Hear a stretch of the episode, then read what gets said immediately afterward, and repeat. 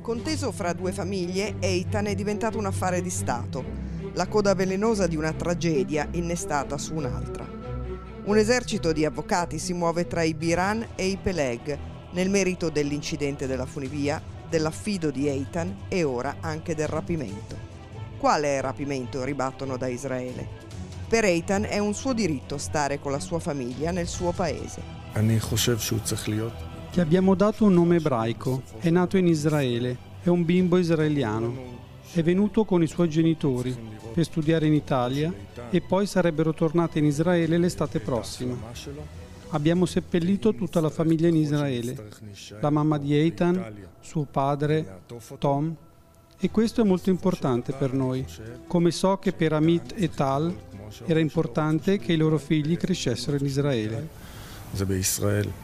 Ci sono legami che in questa storia vanno oltre la morte e oltre la logica, ma soprattutto c'è una disposizione del giudice tutelare di Torino che secondo i legali di Shmulik Peleg, il nonno intraprendente giustiziere che sabato ha portato Eitan in Israele, non sarebbe stata ratificata da quello di Pavia competente per l'affido, o perlomeno non eseguita in maniera consona alle circostanze e lascerebbe aperto un varco legislativo sulla questione dell'affido.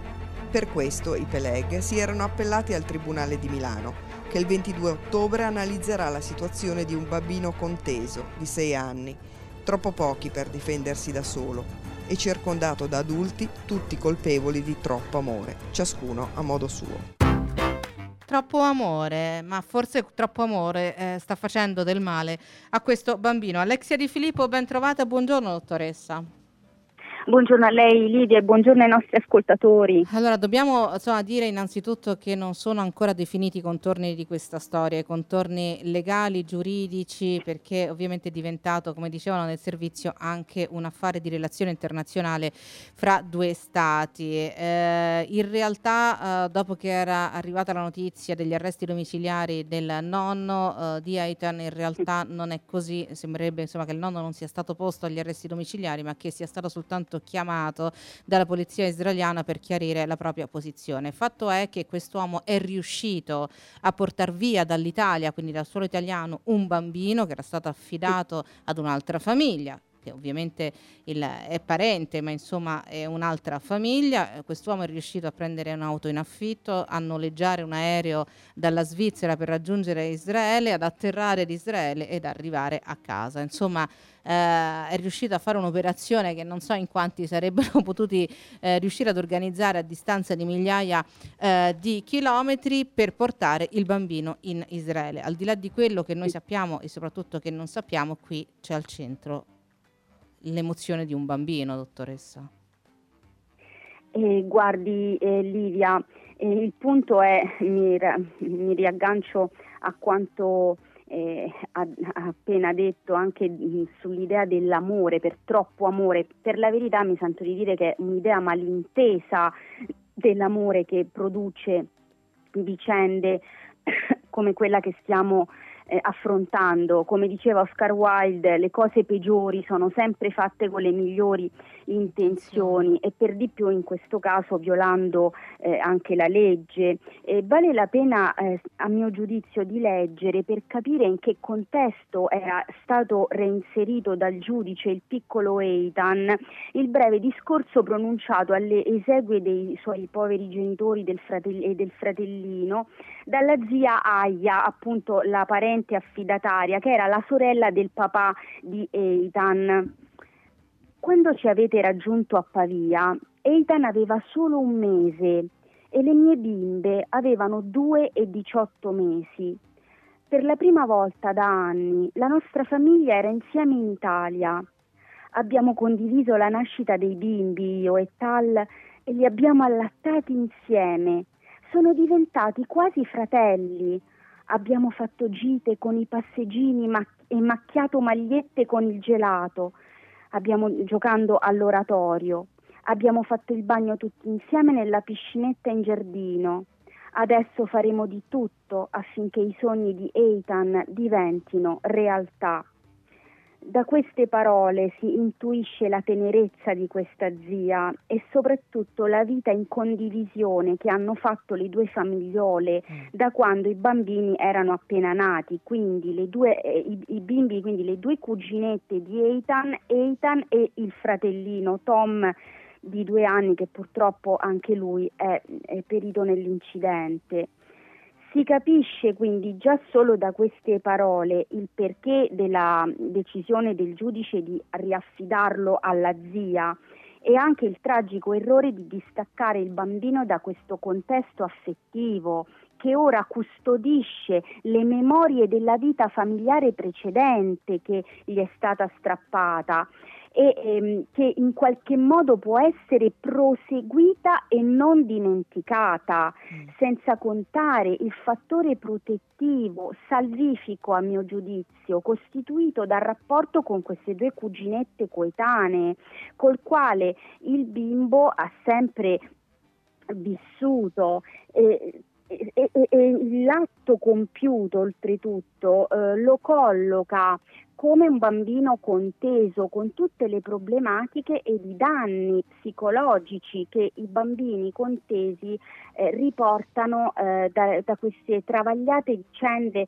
familiari che nel caso del piccolo Eitan che aveva appena ricominciato a riprendersi dal terribile incidente facendo un percorso eh, sia eh, eh di riabilitazione eh, psicologica ma anche eh, eh, fisio- fisioterapica a causa dei danni alla mobilità che il piccolo aveva mm. riportato dall'incidente, ora è stato strappato da questa fragile e, e preziosa quotidianità che stava ricostruendo ehm, col rischio quindi di aggiungere ai danni che possono essere quelli da sindrome del sopravvissuto, eh, la, il rischio di sviluppare un, un disturbo post-traumatico da stress e così via, quindi con il rischio di aggiungere ai, a, agli effetti eh, precede, del trauma precedente effetti di questo che si può configurare chiaramente come un nuovo trauma. Esatto, questo è quello che abbiamo pensato ovviamente tutti noi no? in questa situazione, perché il nonno ha voluto insomma uh, fare questo eh, ci vuole poco a capire che sicuramente per il bambino sarebbe stato un, un trauma. Noi non vogliamo mettere in discussione uh, insomma, i sentimenti uh, dei nonni e, e, ci auguriamo che sia soltanto questo il motivo, cioè il fatto che appunto loro desiderino crescere il nipote e, e che insomma vogliano il meglio per il loro nipote. Però in questo caso probabilmente questa situazione non è la cosa migliore per, per, il bambino. Ora noi non sappiamo a livello giuridico che cosa riusciranno a fare ovviamente i tribunali, il tribunale italiano bisognerà capire, insomma, e questa zia che a quanto pare è riuscita a mettersi in contatto con, con il nipotino, a parlare, insomma, perché uh, ovviamente il bambino probabilmente avrà anche forse sentito la necessità di, di parlare con la zia, però questo significa che il bambino dovrà fare un ulteriore percorso e che questo senso di perdita rischia però di essere, di essere sopraffatto da questo senso di perdita. Certamente mm, eh, Livia, perché eh, i bambini contesi eh, sovente sviluppano diversi disturbi psicologici a causa del disagio che spera- sperimentano e soprattutto vivono con un desolante senso di sfiducia verso il mondo e senso di colpa, poiché pensano di essere eh, la causa della guerra di cui si trovano al centro. E le problematiche più serie che si sviluppano sono quelle a carico della personalità, perché sono causate eh, diciamo dalle scissioni interne a cui va, il bambino va incontro e che ehm, a mio giudizio potrebbero essere ancora più eh, imponenti per Eitan che non ha potuto completare il suo sviluppo psicoaffettivo con i genitori accanto. In poche parole potrebbe nella formazione del genitore interno verificarsi in questi rapporti familiari così travagliati una oscillazione tra poli opposti buono e cattivo affettivo poco integrabili. Mm. Per, per, fare l'esempio concreto di questa situazione, di quello che si può agitare nella mente del piccolo, c'è una zia buona con la quale lui è sempre vissuto, perché questo va sottolineato, e che è per lei un riferimento affettivo, che però dovrà fare la cattiva, tra virgolette, separandolo da un nonno che è cattivo perché lo ha rapito infrangendo la legge e che verosimilmente dovrà rispondere di questo, che però gli susciterà pena e struggimento. Vediamo quindi come la dinamica di per induca alla scissione e all'ambivalenza, quindi il bambino potrebbe sperimentare un senso di conflitto, l'oscillazione tra idealizzazione e svalutazione propria e degli altri, senso grandioso o nullo di sé, precarietà nelle relazioni e così via. Quindi una situazione davvero, davvero dolorosa che in un piccolo così già così tanto provato, a mio giudizio andava evitata Mm, assolutamente. Eh, che cosa c'è nella mente invece degli adulti? Lo indagheremo tra pochissimo, dottoressa. Ci prendiamo qualche secondo, ascoltiamo un brano musicale e poi torniamo, se lei è d'accordo, così cerchiamo di capire invece che cosa sta accadendo nella psicologia di questi adulti che eh, voglio sperare, ribadisco, insomma, stiano agendo pensando di far, di far bene. Si parla di un gesto d'amore, quello del rapimento insomma, del bambino Eitan da parte dei nonni, troppo amore, abbiamo sentito da, da, questo servizio appunto con cui abbiamo introdotto l'argomento dottoressa di, di Filippo, ma eh, troppo amore o troppo egoismo? Eh, ha detto bene, troppo amore o volontà eh, di possedere questa piccola vita eh, e, e, dimostrarla come fosse un trofeo. Eh, dico questo mh, mm, sempre ehm, nel rispetto eh, comunque eh, che si deve anche all'altra famiglia che per carità è stata colpita egualmente dal lutto, però vorrei sottolineare che il nonno del bambino è stato condannato per maltrattamenti in famiglia nei confronti della sua ex moglie, quindi della nonna del piccolo Aidan, quindi indubbiamente è una persona eh, che eh, eh, ha una idea, eh, diciamo in genere, ecco, quando si verificano queste cose ricordiamo che è il padre eh, della mamma di Aiden eh, e pertanto può eh, agire anche a, una, con una modalità non corretta, considerando appunto che eh, la figlia ehm, avesse una volontà che, dove, che mh, mh, sovrapponibile alla sua e questo me lo fa pensare il fatto che il nonno appena giunto in Israele abbia dichiarato trionfante che il bimbo era tornato a casa ed il giorno dopo che si trovava in ospedale criticando le cure che gli erano state prestate in Italia. Questo mostra un intento denigratorio dell'altra metà della famiglia del mm. bambino, che, eh, a, a, cui il piccolo, tale invece era, era stata la sollecitudine, era stato affidato senza alcun dubbio dalla legge italiana, eh, che eh, proprio per come si è amorevolmente occupata di lui, non solo, ma la zia poi ha, ha, del bambino, la zia israeliana, eh, ha mh, mm, fatto una dichiarazione dicendo Aiden ha urlato eh, di emozione quando ci ha visto e vorrei vedere il contrario, per il piccolo sono parenti anche loro, no? però ha aggiunto e ha detto finalmente sono in Israele e non ha cessato di dire che noi siamo la sua vera famiglia. Ora mi perdoni, io non, non, non voglio mettere in dubbio, però mh, mm, mi consente di dire che anche da, da psicologo dello sviluppo e, e dell'educazione, da psicoterapeuta che segue le famiglie da tanti anni, francamente eh, ho qualche dubbio che sì. un piccolo così provato eh, e, che, e, che, vive eh, da oltre cinque anni in, in, in, simbiosi con il nucleo familiare a cui è stato sottratto possa fare una dichiarazione del genere. Sono molto dubbiosa con franchezza. Sembrano invece più i pensieri di adulti che vogliono giustificare un, un atto di sottrazione di un minore eh, dando al minore questo tipo di, eh, attribuendo al minore questo tipo di pensiero per cui sarebbe stato portato dall'unica famiglia che il piccolo riconosce come propria francamente questo mi, mi, lascia senza parole. Sì, anche perché insomma eh, ovviamente ci prospetta uno scenario insomma inquietante emotivamente no? per, per, il futuro.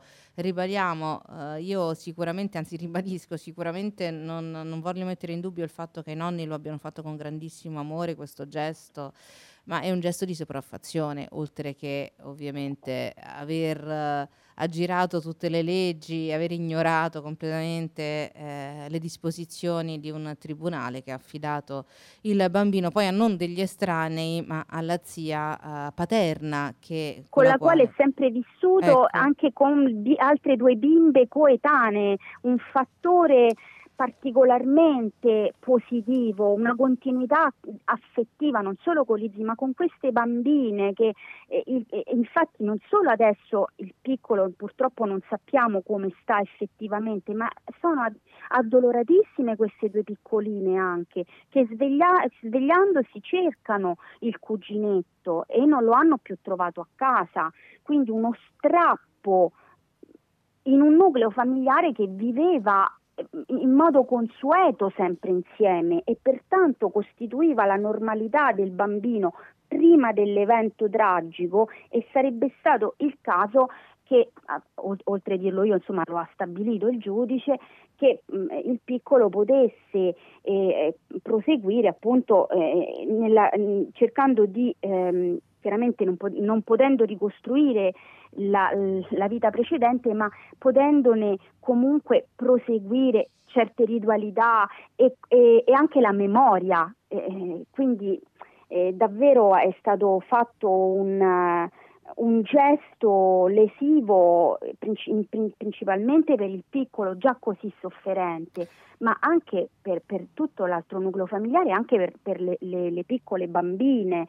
E, ehm, invece la, la, zia che è in Italia aveva consentito le visite del nonno, perché ricordiamoci che questo bambino è stato potuto portare via eh, proprio perché lo avevano dato al nonno Ah, e, e, quindi la zia in ottemperanza delle leggi italiane anche, glielo ha affidato sì, il nonno era con... andato a trovarlo e poi lo aveva sì. portato a fare una gita dicendo ci compro dei, dei giochi, quindi erano sì. andati eh, a fare quello che tutti pensavano una, una, gita, sarebbe stata una gita, in realtà poi attraversare il confine è arrivato in Svizzera e da lì hanno preso un volo privato, oh, credo un Cessna, una, un aereo privato con il quale hanno raggiunto Israele, quindi insomma un'organizzazione che non ha avuto un problema, io sfido chiunque di noi a noleggiare un'auto, a, a prendere un aereo uh, appunto privato e non incorrere in nessun problema. Qui è andato tutto liscio, insomma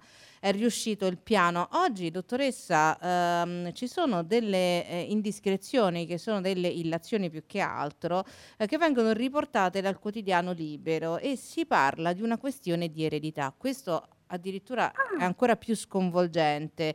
È un sospetto pesantissimo. Cosa c'è dietro la guerra di Israele fra i familiari? Scrivono sul quotidiano, dietro alla lotta senza esclusione di colpo fra i familiari di Eitan Biran ci sarebbe una squallida questione di soldi, una guerra per mettere le mani sull'eredità che spetta al bambino di sei anni rimasto orfano di entrambi i genitori nel tragico incidente della funivia del Mottarone lo scorso maggio. Una sciagura cui, appunto, in cui persero la vita fratellino e, e i, i, genitori. Oggi Eitan, eh, anche i bisnonni, eh, persero la vita anche i bisnonni del, del bambino. Sì, oggi, esatto, oggi Eitan è in Israele dopo essere stato appunto portato via, rapito con un autentico blitz eh, dal, dal nonno. Questo continua ovviamente nell'articolo. Andremo in Israele e sarebbe bello poter tornare con Eitan. Questo ha spiegato lo zio paterno di Eitan che avrebbe già fissato un volo per Tel Aviv. Quindi ovviamente la famiglia affidataria si sta muovendo per andare a capire come poter riportare il bambino indietro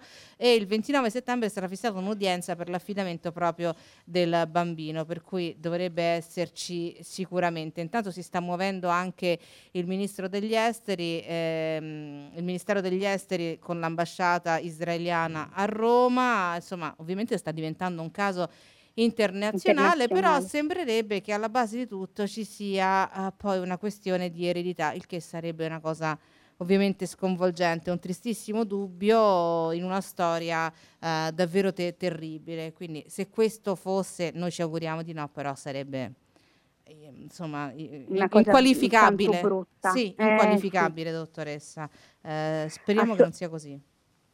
Assolutamente, Livia. Io ehm, non ho parole di fronte a un'evenienza del genere. Io quello che mi sento di dire è che eh, auguro e auguro insieme a lei eh, perché so la sua sensibilità di mamma, ad Eitan che venga presto ricongiunto con la, la sua famigliola composta dagli zii e dalle cuginette che ma perché lo dico? Perché era, è stata la famiglia con, quali, con la quale i suoi genitori vivevano in simbiosi, non parenti che non si vedevano mai, a cui questo bambino è stato dato arbitrariamente. Pertanto ragionevolmente eh, si può pensare che questi due zii erano eh, stimati dai genitori eh, di Aidan, poi certamente decideranno i periti e comunque questo è un percorso che sarà difficile e molto faticoso per questo bambino così piccolo e già così, così provato.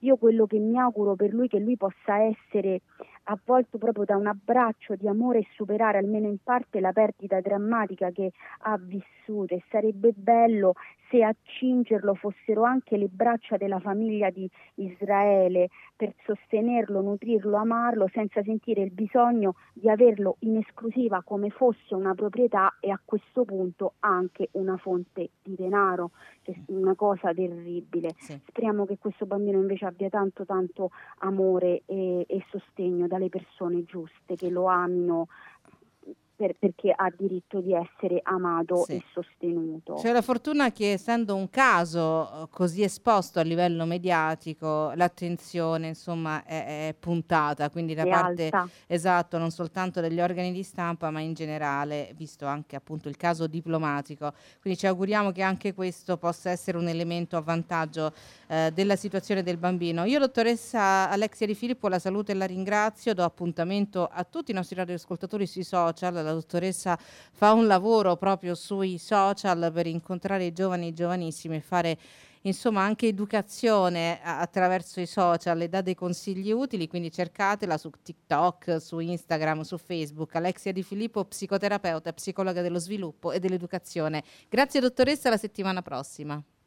La ringrazio Livia, la saluto e saluto i nostri ascoltatori. Buona giornata.